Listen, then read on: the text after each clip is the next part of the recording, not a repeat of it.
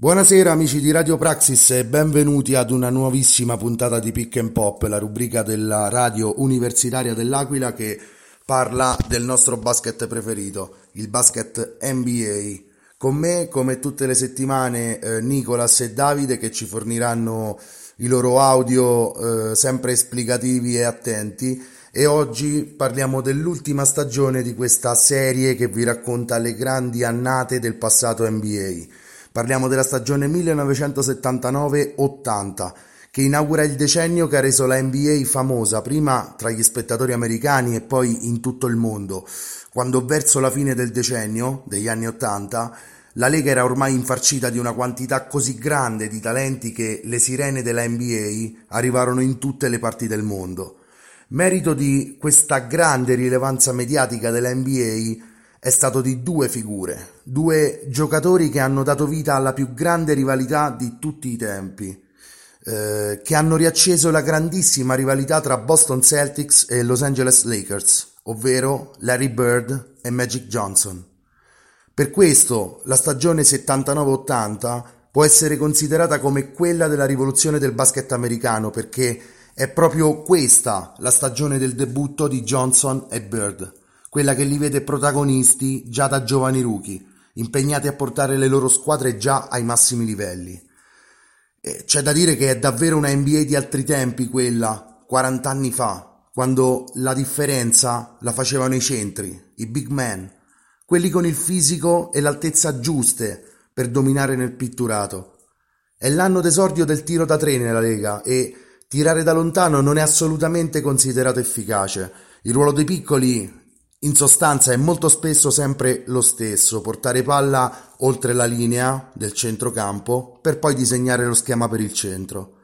Alcune delle squadre che oggi si trovano ad ovest nel 79 erano nella Eastern Conference e viceversa, alcune che oggi militano ad est si trovavano nella Western. È il caso dei San Antonio Spurs e degli Houston Rockets classificatisi rispettivamente quinti e quarti ad est, un concetto che oggi faremmo fatica a capire, abituati come siamo a vedere le due franchigie spesso in lotta per primeggiare nella Western Conference. Entrambe le squadre avevano chiuso con un ruolino decisamente mediocre quella stagione, tutte e due con 41 vittorie e 41 sconfitte.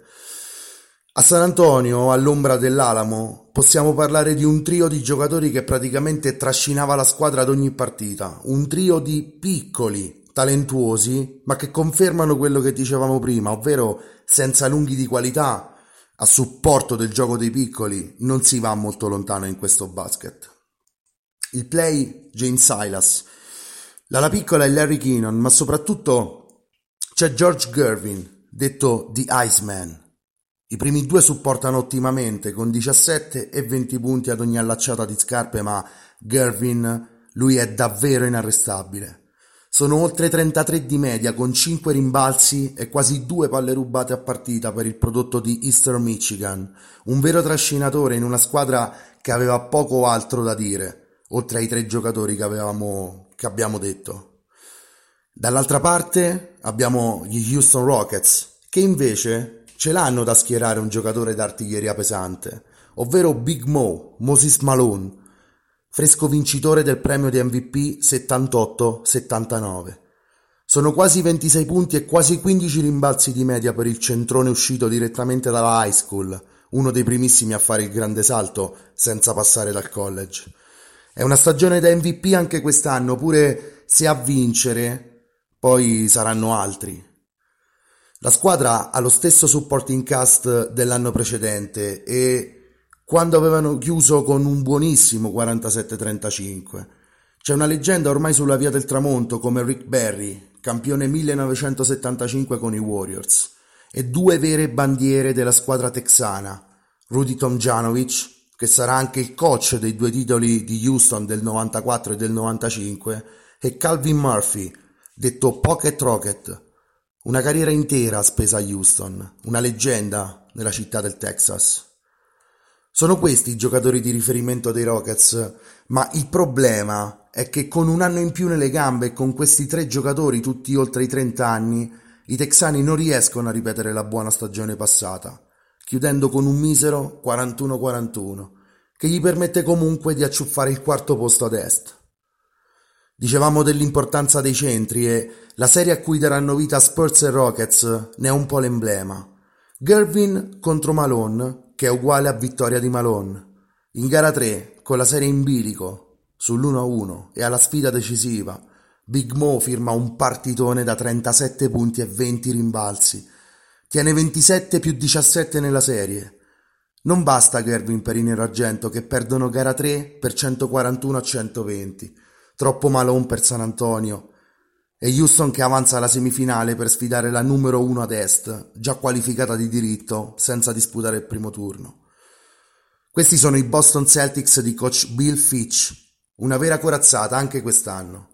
Sono ben 61 le vittorie per i biancoverdi del Massachusetts, che mandano addirittura otto giocatori oltre la doppia cifra di media, dimostrando un gioco corale ed una chimica di squadra superiore a chiunque. C'è Dave Cowens, campione NBA 74 e 76 con i Celtics del dopo Bill Russell, che si ritirerà alla fine della stagione a soli 31 anni. C'è Nate Archibald, detto Tiny, l'unico giocatore della storia a chiudere una stagione come leader per punti ed assist allo stesso tempo, quando lo aveva fatto per i Kansas City Kings nel 72-73. Ci sono due dei protagonisti dei due titoli dell'81 e dell'84 come Emil Carr e Cedric Maxwell e per una trentina di partite, verso fine stagione e per tutti i playoff, c'è anche un'assoluta leggenda degli anni 70, Pistol Pete Maravich, l'inventore di mille giocate spettacolari cui si ispirerà moltissimo anche Magic Johnson per la sua sensibilità nel trattare il pallone e per la fantasia dei suoi passaggi. Sarà l'ultima stagione anche per il grandissimo Maravic che morirà otto anni più tardi, il 5 gennaio 1988 a soli 40 anni, per un infarto dovuto ad un rarissimo difetto genetico del cuore, una cosa che non gli aveva impedito però di segnare quasi 16.000 punti in NBA. Ma il vero colpo per i Celtics l'ha fatto l'executive Red Auerbach, la leggenda numero uno del Garden, durante il draft del 1978. Con la scelta numero 6, infatti, Auerbach ha scelto un ragazzone bianco di oltre due metri, sgraziato, poco atletico, non velocissimo, che non saltava altissimo. Sembrava un po' una versione gigante de- dell'impiegato da ufficio che incontreresti per strada, eppure sapeva giocare a basket come nessuno, ovvero Larry Joe Bird. Nonostante dovesse attendere un altro anno per avere il talento di Bird in squadra, il vecchio Red annusò subito il potenziale enorme del giovane talento di Indiana State University e lo volle anche a costo di aspettare 12 mesi per averlo. Larry lo ripagò da subito, vincendo al primo anno il premio di Rookie of the Year con quasi 22 punti, 10 rimbalzi e quasi 5 assist di media, dimostrando di saper trattare la palla con mani magiche, con un tocco ed una visione di gioco strabilianti. Boston si appresta a sfidare Houston da favoritissima in semifinale di conference ed i pronostici sono assolutamente rispettati. Rick Barry e Tom Janovic infatti sono arrivati letteralmente stremati a questo punto della stagione ed il loro rendimento cala in maniera impressionante.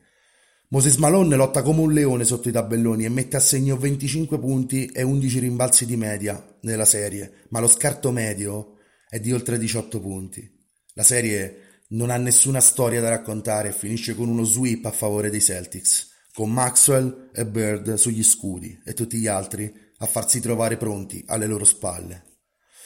Boston avanza in finale di conference, Houston invece continuerà un paio d'anni su questa via, passando dalla stagione successiva nella Western Conference e arrivando anche in finale contro i Celtics, perdendola 4-2 sempre nel 1981 finché nell'estate del 1982 Malone non deciderà di trasferire i suoi talenti a Philadelphia per vincere un titolo con Dr. J, che è la superstar assoluta dei 76ers di questi anni, terzi ad ovest, terzi ad est, ma con ben 59 vittorie e sole 23 sconfitte, 9 in più degli Atlanta Hawks, che si erano qualificati come secondi per una strana regola dell'NBA oggi non più valida, per cui la prima e la seconda erano le due squadre che avevano vinto la propria division, a prescindere dal loro record. Primo turno obbligato dunque per fila, con un ottimo roster. Irving man- marca 27 punti e quasi 8 rimbalzi di media, supportato dal giovane Maurice Cheeks a inizio carriera, da Chocolate Thunder, da Real Dawkins, il primo spaccacanestri della NBA prima che Shaq si schiantasse sui tabelloni della Lega obbligando le dirigenze a ferri e strutture molto più solidi. C'è Doug Collins, Bobby Jones, Caldwell Jones, Lionel Hollins, Henry Bibby, il padre di Mike Bibby. I Sixers sono lunghissimi e attrezzati per puntare al titolo ed iniziano il loro viaggio ai playoff al primo turno contro i Washington Bullets, campioni NBA soltanto due anni prima, nel 78. Questa squadra aveva sorprendentemente vinto l'anello con sole 44 vittorie quell'anno ed aveva migliorato il record di moltissimo nel 79 quando erano arrivate ben 54 vittorie e la sconfitta in finale contro Seattle. Quest'anno la squadra invece sbanda completamente, complice l'età ormai avanzata dei suoi giocatori di punta, ancora produttivi certo, ma incapaci di portare la squadra della capitale oltre le 39 vittorie che gli valgono il sesto ed ultimo posto, utile per la post season. I tre giocatori di punta come al solito sono tre lunghi, e che lunghi, Elvin Hayes, Wes Hanseld e Bob Dandridge, Due di questi furono eletti durante lo Stargame di Cleveland del 1997, in occasione del cinquantesimo anniversario della NBA, tra i migliori 50 di sempre, ovvero Ace e Anseld, protagonisti assoluti della stagione del titolo. I tre hanno ben più di 30 anni e possono davvero poco contro lo strapotere di fila che piazza un 2-0 facilissimo che non merita attenzione ulteriore. È un brodino tiepido per i Sixers che avanzano in semifinale per affrontare proprio gli Atlanta Hawks. Con 50 vittorie la squadra della Georgia si è attestata al secondo posto ad ovest e perciò hanno potuto riposare per il primo turno. A roster sono tre i giocatori che spiccano su tutti, Eddie Johnson, John Drew e quel Dan Raumfeld che dicevamo la scorsa settimana. Gli altri si limitano a supportare bene queste tre punte offensive e a fare buona guardia sotto canestro. E la tattica messa in campo da, da coach UB Brown funziona abbastanza bene finché si è nella regular season, ma affrontare una serie contro Philadelphia in quegli anni è davvero altra cosa che sfidare i San Diego Clippers o i Detroit Pistons, titolari tra l'altro di ben 16 vittorie e 66 sconfitte in questa stagione. I tempi da Isaiah Thomas stanno per giungere, ma la Motown ancora piange amaro. La serie dovrebbe essere sulla carta più equilibrata dell'altra semifinale, invece finisce 4-1, facile per fila, che lascia agli Hawks solo la speranza di gara 3, prima di annichilire gli avversari nella quarta gara e chiudere i giochi in casa. Per Dr. J ci sono 24 punti, 8 rimbalzi e 4 assist di media, per Dawkins 16 più 10. Fila parte da lontano ma vuole arrivare in fondo e per farlo dovrà affrontare i Boston Celtics in finale di conference. Si inizia al Boston Garden e gara 1 è subito dei Sixers, 96 a 93. Irving e Dawkins combinano per 50 di questi 96 punti e Bird non basta, nonostante 27 punti. Larry non ancora diventato legend, tiene numeri importanti nella serie, 23 più 14 rimbalzi e cerca come può di tenere a galla i suoi che, nonostante le due vittorie in più in regular season, nella serie sembrano prenderle davvero da tutte le parti. Dopo aver vinto con grande fatica gara 2, credendo di aver rimesso la serie sui binari, i Celtics cedono di schianto allo strapotere di fila, dopo aver lottato davvero solo in gara 3, persa di soli due punti. La serie prende la via della Pennsylvania grazie ad un Julius Irving immenso e ad un Daryl Dawkins in continua crescita di turno in turno. È 4-1 e Celtics a casa, a guardare le finals dalla tv. Si rifaranno l'anno successivo, quando vinceranno il titolo contro i Rockets, ma per ora la scena se la prende la città della Liberty Bell, che si prepara per ospitare le finals un'altra volta dopo che nel 1977 avevano perso da favoritissimi contro i Portland Trail Blazers di Bill Walton. Ad ovest invece troviamo delle ottime squadre, di cui una delle più seguite erano senza dubbio i Seattle Supersonics, freschi di titolo vinto nel 1979. Era davvero una grande squadra quella, completa e divertente, che esprimeva un gioco veloce e anche moderno, almeno per l'epoca. Grazie a giocatori come Jack Sigma, Gus Williams e Dennis Johnson, alla bandiera della città Fred Brown, ad un giovane come Lonnie Shelton e un veterano come John Johnson, la squadra dello Stato di Washington aveva vinto anche quest'anno 56 partite. Un record assolutamente di tutto rispetto, ma che li aveva portati soltanto al terzo seed della Western Conference. Al primo turno perciò sono costretti ad incontrare i derelitti Portland Trail Blazers, Campioni 1977, solo due anni prima. La franchigia dell'Oregon aveva vissuto un paio di stagioni magiche, coincidenti con le due stagioni giocate al meglio della forma di Bill Walton, un centro dalle capacità spaventose, ma con delle caviglie letteralmente fatte di cristallo. Ed era addirittura riuscita a vincere un anello, da super sfavorita, come dicevamo, contro i Philadelphia 76ers di Dr. J. Walton però si era trasferito ai San Diego Clippers dopo aver saltato l'intera stagione 78-79 per infortuni. La scommessa per i Clippers è grande e si rivela sbagliata. Walton giocherà dal 78 all'82 solo 14 partite, diventando uno dei più grandi what if della storia. Solo l'arrivo del talentuoso rookie Calvin Nett, tramite uno scambio a metà stagione, permetterà ai Blazers di vincere 38 partite, che bastano per il sesto posto ad ovest. Con lui, a difendere i tabelloni, c'è il centro Kermit Washington, che andrà anche allo Star Game quest'anno. La serie coi Sonics segue un copione molto regolare, tre partite, tre vittorie per la squadra di casa. Sono quasi 26 di media per Gus Williams nelle tre partite, 18 e 15 rispettivamente per Dennis Johnson e Jack Sigma e Seattle avanza alla semifinale dove incontrerà la squadra con il seed numero 2, ovvero i Milwaukee Bucks. Ebbene sì, i Milwaukee Bucks che 40 anni fa giocavano ad ovest. La squadra del Wisconsin è molto simile a quella che abbiamo trovato la, la scorsa settimana, solo con tre anni di carriera in meno per i giocatori. Sidney Moncrief è appena entrato nella Lega e già fa intravedere il suo talento, soprattutto quello difensivo. Marcus Johnson è al suo terzo anno e già veleggia molto oltre il ventello di media. Junior Bridgman e Brian Winters portano 17 punti a testa e a metà stagione arriva anche il centrone necessario per essere competitivi definitivamente, ovvero Bob Lanier, arrivato a febbraio dai Detroit Pistons. La squadra riesce a vincere 49 partite, 7 in meno di Seattle, ma si qualifica seconda per la stessa regola che dicevamo prima, in quanto vincitrice della sua division. In semifinale di conference la sfida tra Bucks e Supersonics è decisamente la più combattuta ed avvincente di tutti i playoff, con uno scarto medio che non va oltre i 5 punti. Gara 1 si gioca a Milwaukee e Seattle la riesce a portare a casa dopo un overtime per 114 a 113. Sono 24 per Dennis Johnson e 30 per Gus Williams.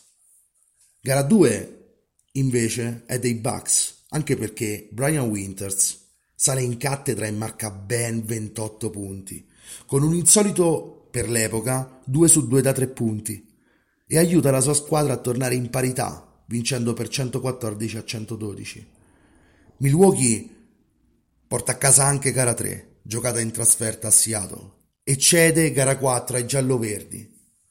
In tutto ciò, la differenza nei punti segnati dalle due squadre in quattro gare, quando la situazione è sul 2 a 2, è di un solo punto. La serie perciò ricomincia da gara 5 in assoluta e totale parità. Ed è qui che Milwaukee sembra mettere la quinta per fare il passo decisivo. La sfida finisce infatti 108 a 97 per i Bucks con una super partita difensiva di Sidney Moncrief e 21 punti di tale Richard Washington, un totale sconosciuto che gioca la partita della vita. Ma Seattle non è diventata campione NBA 11 mesi prima per caso.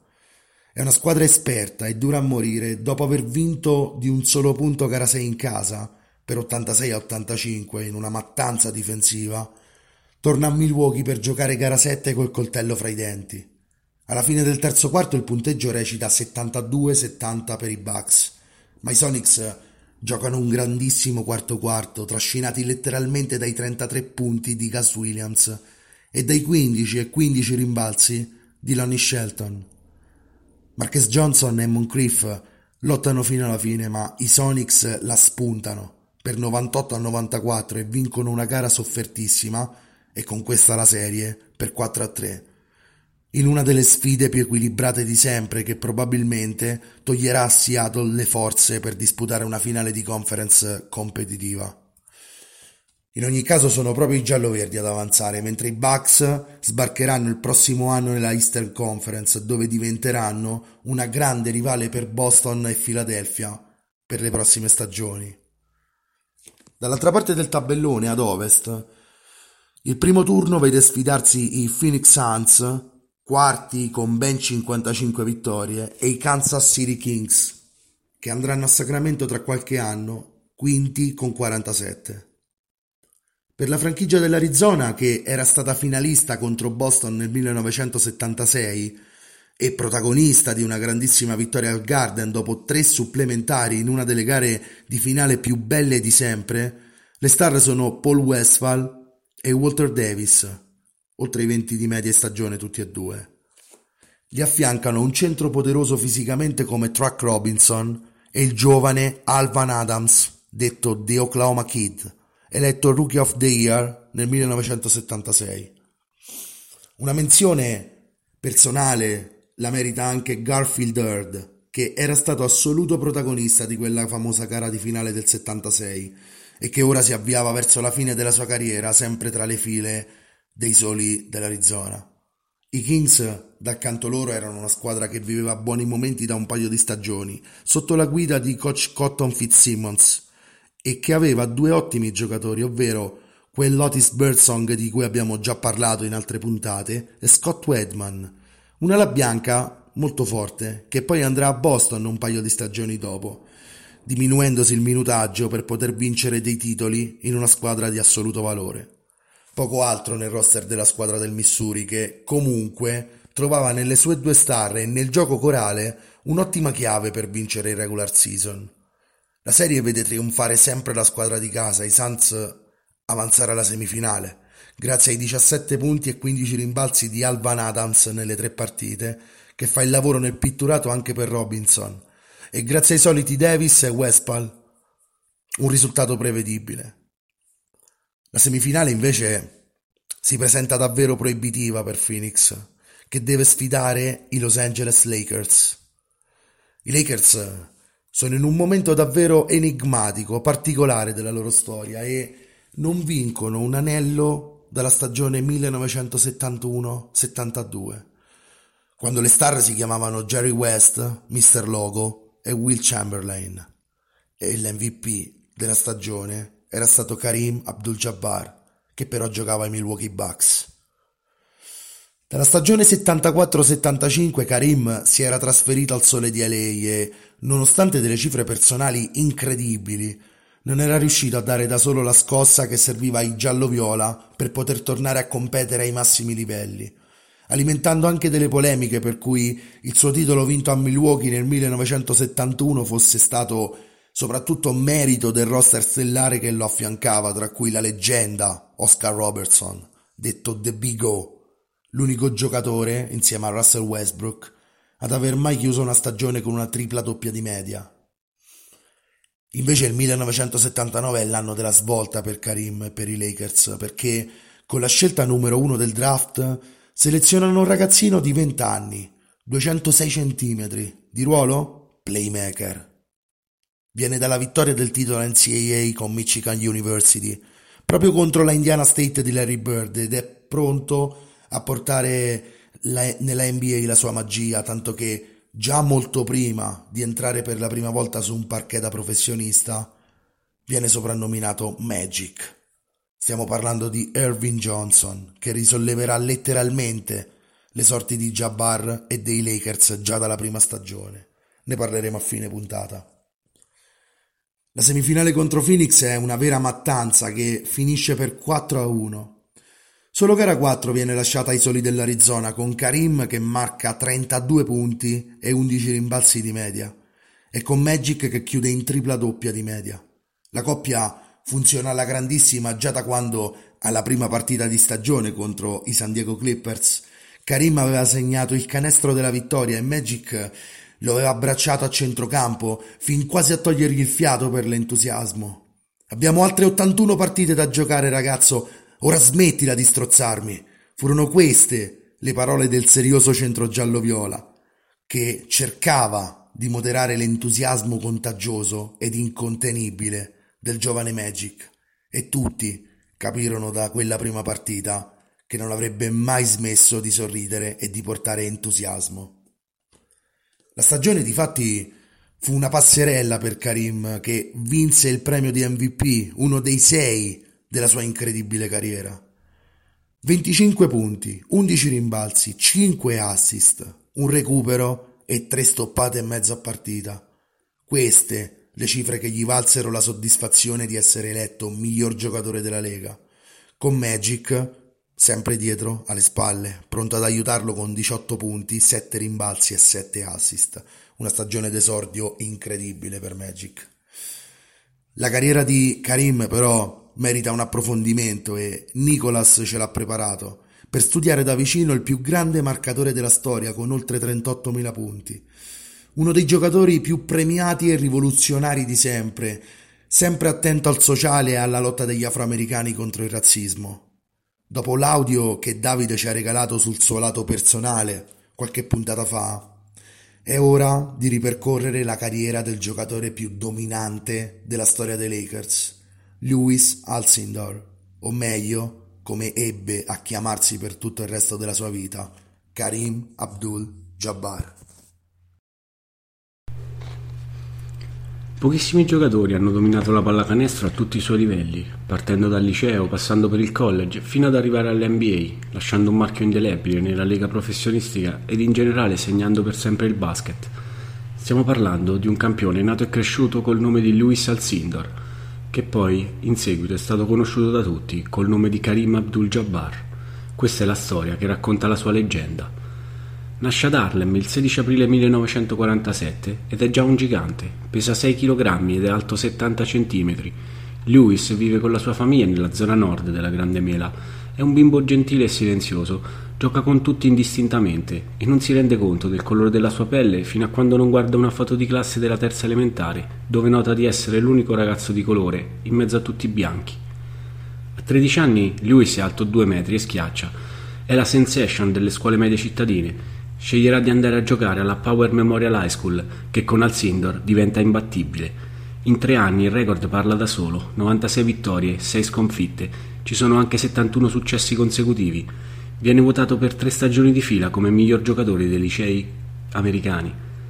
In quel periodo però, al di fuori del parquet, l'America dei bianchi è ancora un paese profondamente razzista. E dentro di lui esplodono la consapevolezza e la rabbia per questa situazione Inizia a leggere di vari autori afroamericani, scrive delle loro storie, ma intanto è una stella assoluta e tutte le università lo vogliono. Sceglierà di andare a giocare per la University of California at Los Angeles per due motivi.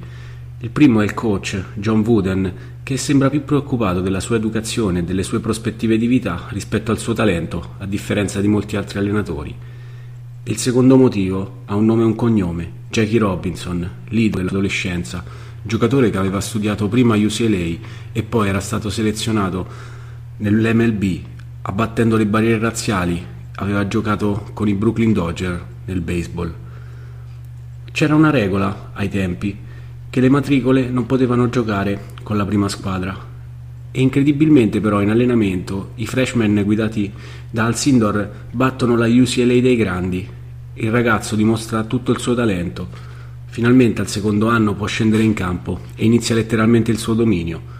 La potenza e l'immarcabilità delle sue schiacciate porterà l'NCAA ad istituire una regola che vieta appunto le schiacciate a livello universitario.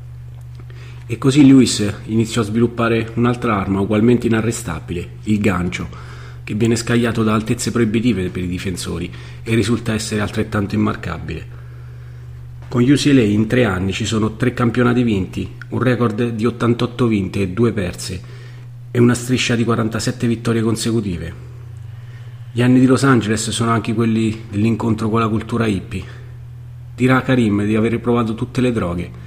In particolare userà la marijuana per placare i suoi problemi di emicrania. Ma dirà poi che la cosa più importante che gli ha insegnato questa esperienza è che non aveva bisogno di prenderle nel 1967 si schiererà con altri grandi atleti come Bill Russell al fianco di Mohamed Ali, che rifiutò di servire il paese andando in guerra. Nel 1968 in prima persona scioccherà gli Stati Uniti rifiutando di rappresentare il paese con la nazionale alle Olimpiadi. E arriviamo così al 1969, quando fu scelto con la prima chiamata assoluta al draft dai Milwaukee Bucks, una franchigia che era nata solo l'anno precedente e aveva vinto 27 partite l'anno prima. Grazie a Luis Alcindor, che trascina la squadra con 28 punti e 14 rimbalzi di media, ovviamente rookie dell'anno, Milwaukee vince 39 partite in più e lo speaker dei Bucks inventa il termine che segnerà per sempre la sua carriera. Il suo tiro, lo sky hook, il gancio cielo, diventa il suo marchio di fabbrica e soprattutto un'icona del basket. Al suo secondo anno è capocannoniere della Lega, oltre 30 punti di media, e soprattutto c'è l'arrivo in squadra di Oscar Robertson. Questa incredibile coppia trascina i Bucks a 20 vittorie di seguito in regular season e soprattutto ai playoff riescono a vincere il titolo contro i Baltimore Bullets. Viene votato miglior giocatore della regular season e dei playoff, ma il primo maggio 1971, il giorno dopo la conquista dell'anello, Luis Alcindor si converte all'Islam ribattezzandosi Karim Abdul-Jabbar, viene tradotto come generoso e potente servo di Allah. Nel 1972 in regular season si ricordano 50 punti segnati contro la Los Angeles di Will Chamberlain ed è incredibile notare che i suoi 10 cinquantelli in carriera siano stati siglati tutti con la maglia dei Bucks.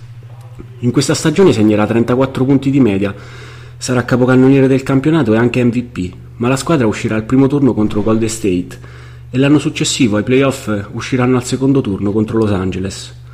Arriviamo così al 1974, quando Karim trascina la squadra, 27 punti e 14 rimbalzi le sue medie. Ai playoff Milwaukee batte Los Angeles e Chicago e si qualifica un'altra volta per la finale NBA, dove ad attenderli ci sono i Boston Celtics. È una serie tirata, epica. La gara 6 si gioca al vecchio Boston Garden e Karim mette lì 34 punti e soprattutto il gancio cielo della vittoria. La serie va sul 3-3, si torna in Wisconsin, ma incredibilmente Milwaukee perde in casa la settima. Boston è campione NBA, nonostante una serie da 32 punti e 12 rimbalzi per Karim. Ci sarà poi il ritiro di Oscar Robertson e così Jabbar chiederà di essere ceduto a New York o a Los Angeles. Vuole andare a vivere in una città meno provinciale e conservatrice. Questo derby viene vinto da Los Angeles, che si assicura il talento di questa superstar. Nel 1976, alla sua prima stagione in California, viene votato MVP e così anche nella stagione 77. Back to back MVP, ma purtroppo Los Angeles è una squadra poco più che discreta, ai playoff fa poca strada. La svolta arriva durante la stagione 79-80, quando al draft aggiungono il talento di Irving Magic Johnson. Karim ha già 33 anni, ma la svolta portata da Magic, la squadra torna a essere una delle migliori della Lega. 60 vittorie in regular season, Karim è di nuovo l'MVP grazie a 24 punti e 10 rimbalzi di media. Ai playoff, nella finale NBA, l'avversario sono i Philadelphia 76ers di Dr. J. Sul 2-2 la gara 5 al Fabulous Forum di Inglewood Jabbar è già a quota 26 punti, ma nel terzo quarto si gira una caviglia. Rientra nonostante sia mezzo zoppo e riesce a mettere lì 40 punti e 15 rimbalzi per trascinare i suoi sul 3-2. Ma questo infortunio purtroppo gli impedirà di giocare la gara 6. Ma allo Spectrum di Filadelfia ci penserà Magic Johnson a regalare un anello al suo capitano. Inizierà così l'epopea dello showtime dei Los Angeles Lakers L'anno successivo perderanno contro Houston al primo turno, ma torneranno in finale nell'82 battendo nuovamente Philadelphia. E lo stesso nella stagione 83, finale, ma questa volta i Sixers li swipperanno per 4-0. Una delle date più importanti nella carriera di Karim Abdul-Jabbar è il 5 aprile del 1984, quando superò Will Chamberlain segnando il punto 31.420 e diventando così il miglior marcatore di sempre della storia NBA. I Lakers in finale perderanno contro i Celtics in quella stagione, una serie epica contro Larry Bird, persa alla settima partita.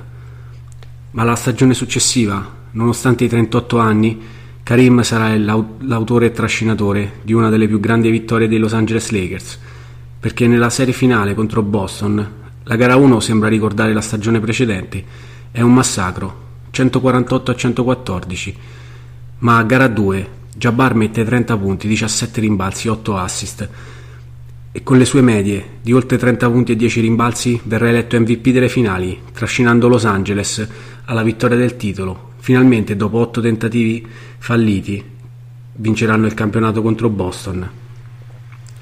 Nel 1986 andranno KO nella finale della Western Conference contro Houston e non si qualificheranno per la finalissima, dove torneranno l'anno dopo. Ormai la stella è diventata Magic Johnson. Karim ha 40 anni ma segna comunque 17 punti di media e in finale battono Boston. Quinto anello per Jabbar. Il sesto arriverà la stagione successiva, nel 1988, quando Los Angeles batterà i Bad Boys di Detroit alla settima partita. Arriviamo alla sua ultima stagione, quella 1989. A 42 anni, dopo 20 stagioni in NBA, Karim dice addio. Los Angeles torna un'altra volta in finale, ma questa volta, nonostante in gara 3 il capitano provi a rivitalizzare i suoi, ci sono 24 punti e 13 rimbalzi, ma i Lakers non riescono a girare la serie che viene persa 4-0 contro Detroit.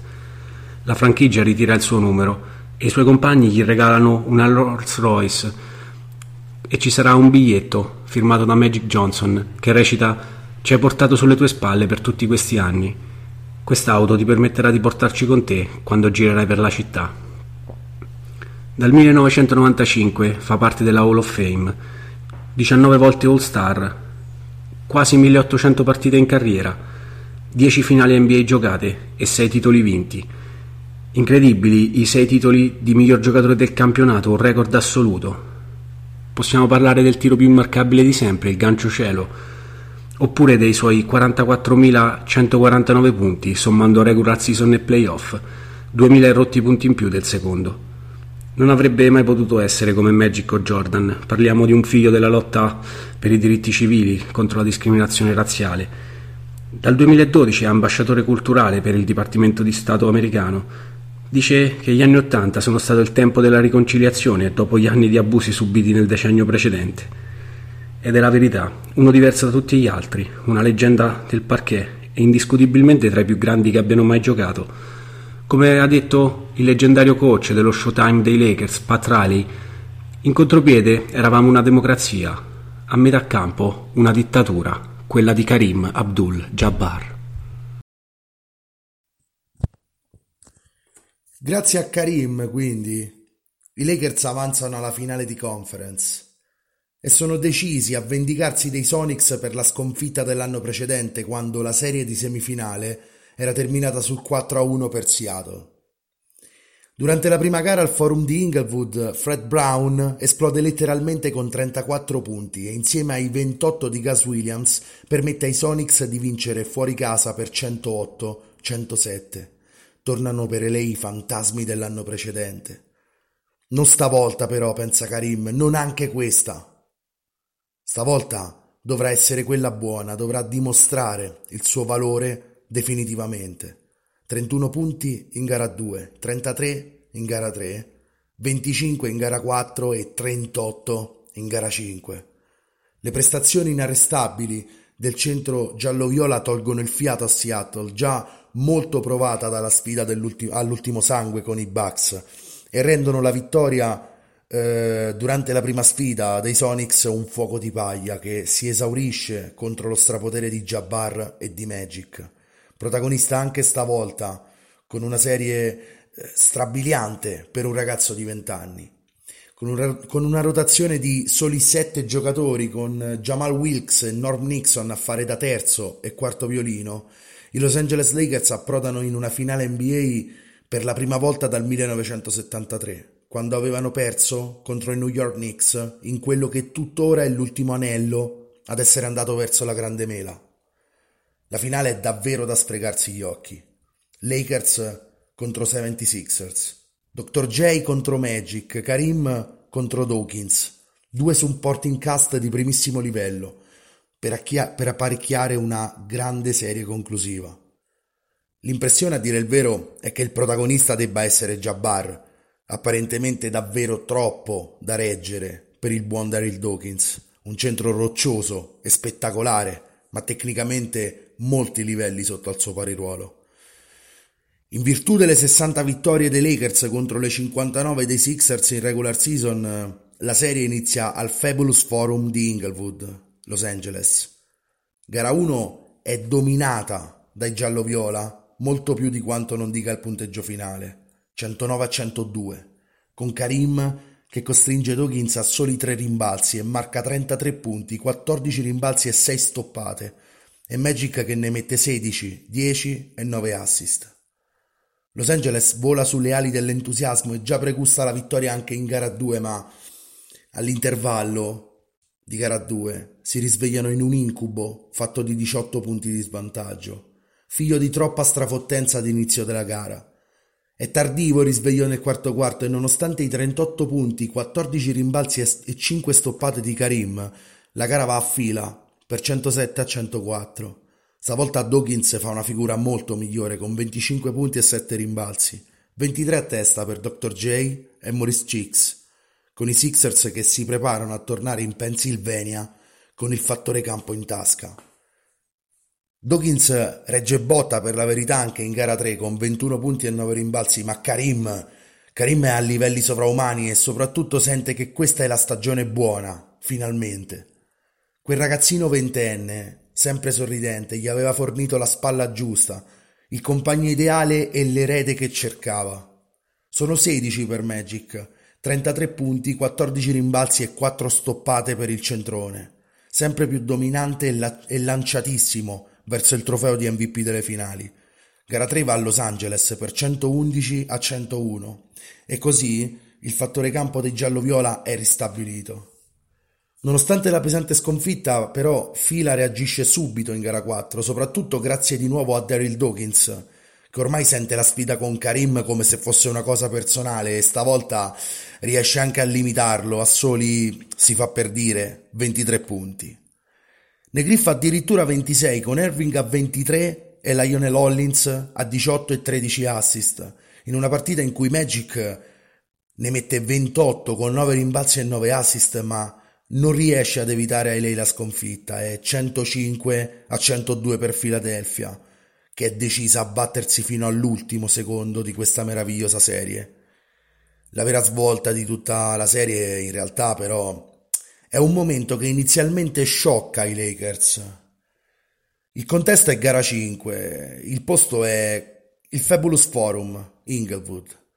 Nella conferenza stampa prepartita, Dawkins aveva dichiarato che la notte prima Aveva avuto solo incubi fatti di skyhook a ripetizione, il gancio cielo, il tiro di marchio di fabbrica, il, il tiro marchio di fabbrica di Karim, il gesto tecnico che ne ha sublimato la grandezza. Chocolate Thunder ne era ormai ossessionato, arrivando addirittura a sognarseli ogni momento che chiudeva gli occhi. La partita è combattutissima, i Lakers sono in vantaggio comodo fino al terzo quarto quando avviene l'evento. Andando a concludere a canestro, Karim atterra malamente con la caviglia su quella di un avversario e la caviglia si gira in modo innaturale. Fin da subito i preparatori eh, dei giallo-viola si rendono conto eh, della gravità della situazione, vedendolo zoppicare molto vistosamente e costringono il centro ad uscire per una medicazione, permettendo a fila di rientrare fino a tornare a contatto. La, la, grandezza, la grandezza di Jabbar diventa ancora più evidente quando solo sette minuti di gioco dopo si ripresenta sul cubo del cambio per dare una mano in campo alla propria squadra anche a costo di giocare sopra il dolore, anche a costo di peggiorare l'infortunio. Un coraggio esemplare per Karim, mentre Magic, Nixon e Wilkes avevano tenuto in linea di galleggiamento la gara fino al ritorno del loro capitano in campo.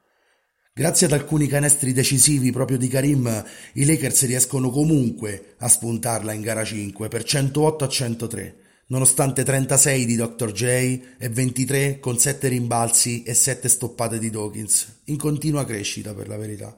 Le cifre di Jabbar? 40 punti, 15 rimbalzi e 4 stoppate, mostruoso. A fine partita però le condizioni della sua caviglia appaiono ancora peggiori di quello che si era considerato durante la partita e, e dopo la risonanza magnetica la paura diviene realtà. Karim Abdul-Jabbar ha chiuso qui le sue finali, quantomeno non potrà andare in campo a Filadelfia per gara 6. Anche se in vantaggio per 3 a 2, la situazione per i Lakers a questo punto, senza il loro fenomeno, appare davvero disperata e compromessa. I Sixers pareggeranno e poi andranno a vincere anche gara 7. Questo è il pensiero che passa a moltissimi tifosi e forse anche a qualche giocatore. Per sostituire il fenomeno lei ha il centro di riserva Mark Landsberger, non un fenomeno di certo. Daryl Dawkins ne farà brandelli per tutto il tempo, questo è sicuro. Eppure, sull'aereo che porta i giallo-viola dall'altra parte degli States, c'è quel ragazzino un po' sfacciato che, appena salito, si permette di sedersi al posto che Karim era solito occupare, con un grande sorriso sulle labbra. Guarda tutti i suoi compagni, un po' abbattuti per l'assenza del loro miglior, del loro miglior giocatore, e sempre con il suo sorriso a 32 denti esclama No fear, Magic is here. Niente paura ragazzi, Magic è qui. Durante il volo si avvicina al coach, Paul Wested, e pronuncia una frase che suona davvero assurda. Coach, fammi partire al posto di Karim, fammi partire come centro. Tutti lo guardano con aria stupefatta, quasi quasi a qualcuno verrebbe anche da ridere. Tutti, meno che il coach, che decide di fare la scommessa più rischiosa della sua vita. Il playmaker titolare della squadra, per tutta la stagione, questa sera partirà titolare, da centro, contro lo strapotere di Daryl Dawkins in un'epoca dove era obbligatorio marcare direttamente solo il proprio pariruolo e non erano ammessi i cambi di marcatura pena il fallo tecnico.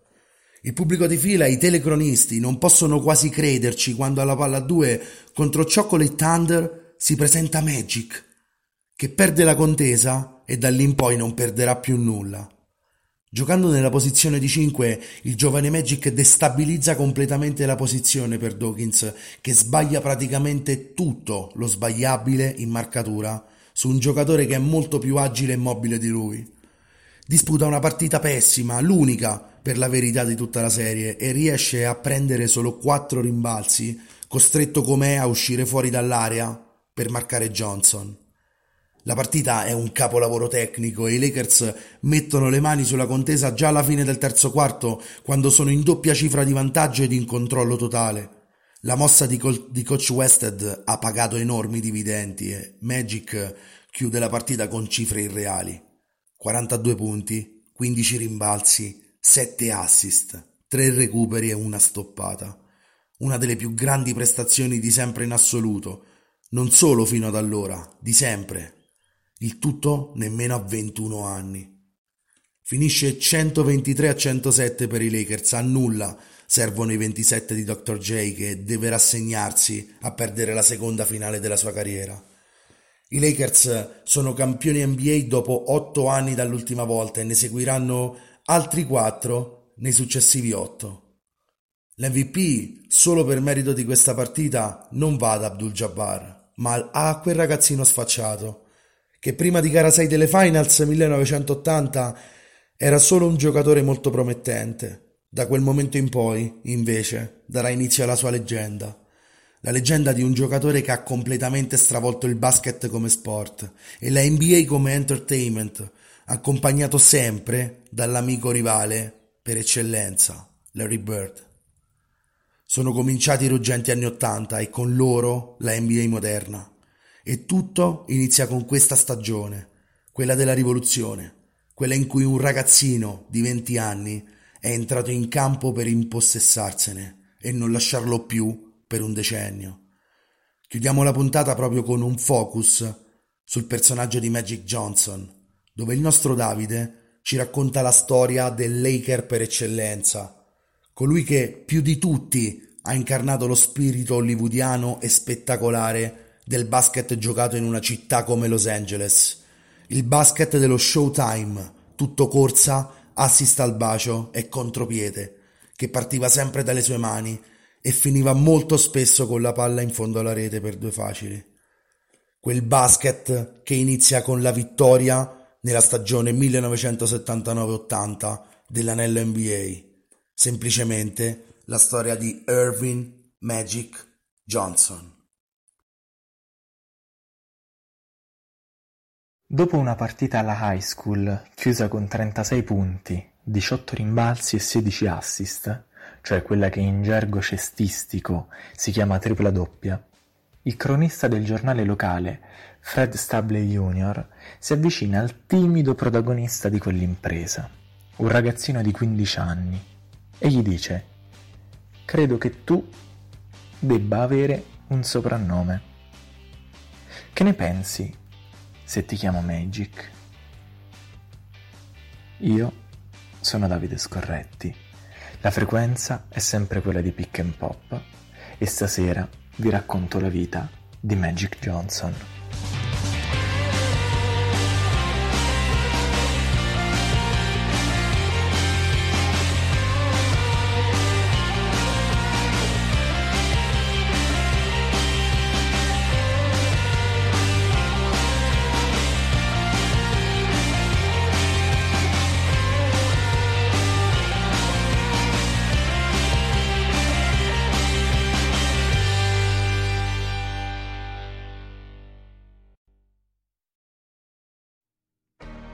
Il vero nome sarebbe Irvin, ma l'NBA è bella e ci piace perché le storie degli dei e degli eroi che la popolano sono eterne, come quei personaggi cantati da Omero, che per nulla al mondo andrebbero separati dai loro epiteti. Provate ad immaginare, faccio un esempio, Achille senza il pelide, Ulisse senza il poliutropos, il ricco d'ingegno. Ecco, Provate ad immaginare Magic Johnson senza magia. Impossibile.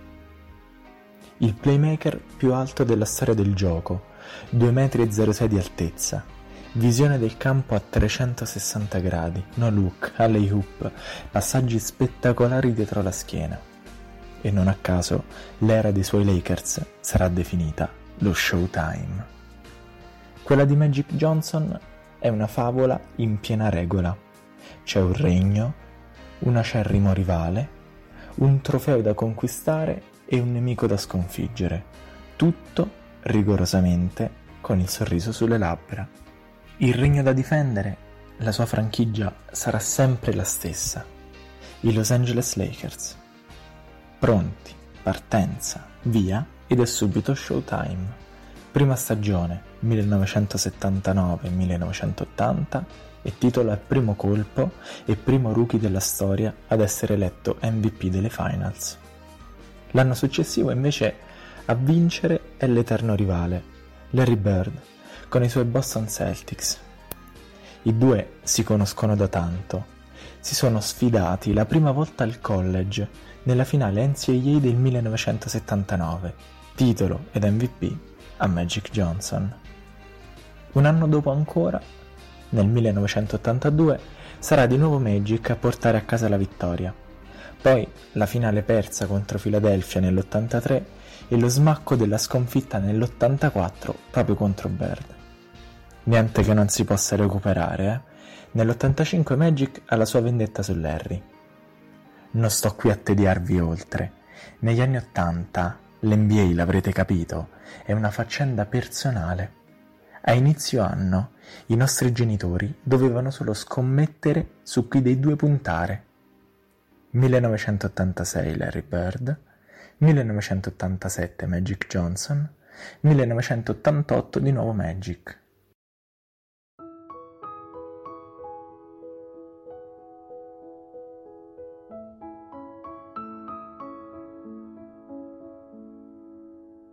Arrivati a questo punto della storia, però, chi pensa che il nemico da sconfiggere sia il signore biondo con i baffi si sbaglia di grosso. Perché Larry è un eroe vincente e positivo tanto quanto Magic. Il male da affrontare, invece, quello vero, gioca scorrettamente. Non si lascia sfidare uno contro uno palla in mano. Il cattivo di questa storia striscia, è maledetto e colpisce all'improvviso. La sfida più dura, quella che costa lacrime e sudore, purtroppo va giocata fuori dal pitturato, anche perché sotto canestro il male, diciamocelo, non avrebbe avuto scampo, sarebbe stato divorato come ogni altro avversario. Reinventarsi in campo non è mai stato un problema. Una finale Magic l'ha addirittura giocata partendo da playmaker e chiudendo da centro. Ma stavolta la prova è diversa. Il 25 ottobre 1991 Irving scopre di essere positivo al virus dell'HIV. I medici gli sconsigliano di continuare l'attività agonistica per evitare un possibile peggioramento delle condizioni del sistema immunitario e lui eseguì gli ordini. Così, il 7 novembre del 91 si ritira. In seguito dirà non sono un eroe perché ho contratto l'HIV e non l'ho contratto perché sono una persona cattiva o sporca o una persona che se l'è meritato per qualche ragione. Nessuno può meritare una cosa simile. Il momento peggiore di tutti è stato guidare dallo studio del dottore a casa mia. Pensare a come dire a mia moglie che ero positivo. Non sapevo come lei avrebbe reagito alla notizia. Non sapevo se sarebbe rimasta con me o no. Le dissi che avrei capito se avesse deciso di lasciarmi. Quando seppe la notizia, invece, mi abbracciò e mi disse che avremmo affrontato questa cosa insieme. Adesso vi faccio ascoltare un minuto la notizia riportata dai telegiornali italiani in quel 1991. Un annuncio, un annuncio agghiacciante, fatto però come nel suo stile, con il sorriso sulle labbra. È stato questo l'addio di Irvin Johnson, Magic, per tutti quelli che amano il basket.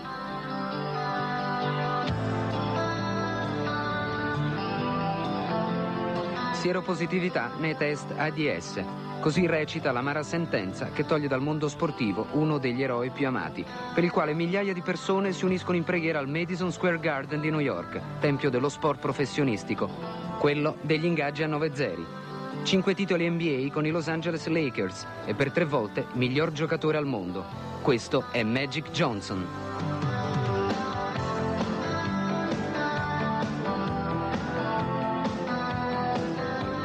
Magic si impegnerà perché i giovani, attirati dal sesso facile, non cadano nel suo errore. Sarà un altro modo di giocare la partita e sarà ancora un sorriso la sua sfida alla vita. E tuttavia Sieropositività non significa fine della vita, certo fine dell'attività sportiva, hanno precisato i medici, ma non fine della vita. Lasciatemelo dire, è sempre bello contraddire Emilio Fede. Essere positivo all'HIV non vuol dire fine della vita, certo, ma non vuol dire neanche fine dell'attività sportiva, perché le favole devono necessariamente avere un punto esclamativo che le fa ricordare per sempre. Prima degli smartphone, i 10 giocatori selezionati per l'All-Star Game, cioè i migliori 10 della Lega, venivano votati direttamente al palazzetto, dove il pubblico trovava un modulo stampato da riempire con i nomi dei propri giocatori preferiti. Bene, a pochi mesi dal suo ritiro, il più votato fu Magic Johnson. Irvin non solo gioca la partita, quell'All-Star Game, ma al cospetto dei migliori giocatori dell'NBA, tra parentesi nella squadra avversaria c'era un certo Michael Jordan, si porta a casa la vittoria e il titolo di MVP. La magia finale, quella ricordata in eterno però, si compie pochi mesi dopo, alle Olimpiadi di Barcellona, nel 1992. con il Dream Team di Jordan, Bird, Magic e la partita più bella di sempre, giocata in allenamento e a porte chiuse. Nessun campo da basket vedrà mai più una squadra più forte di quella. Con il sorriso sempre stampato sul volto, oggi Johnson dirige la fondazione che porta il suo stesso nome e che contribuisce alla prevenzione dell'HIV e al sostentamento economico dei malati appartenenti alle comunità più povere. Nonostante la bellezza dei gesti, sarebbe comunque ingiusto chiudere la puntata soffermandosi sulla malattia. Ha proprio ragione il saggio Federico Buffa, come sempre, che quel ritorno in campo ha sconfitto la popolarità della malattia. Alla mia generazione, infatti, è arrivato il Dream Team, i cinque anelli vinti, la rivoluzione portata sul campo da basket, non l'ombra oscura del virus. E forse il senso della puntata è proprio questo, e cioè che la magia dello sport e dei suoi eroi è racchiusa tutta qui, nell'emozionarci così tanto da farci dimenticare che al mondo esiste anche il male.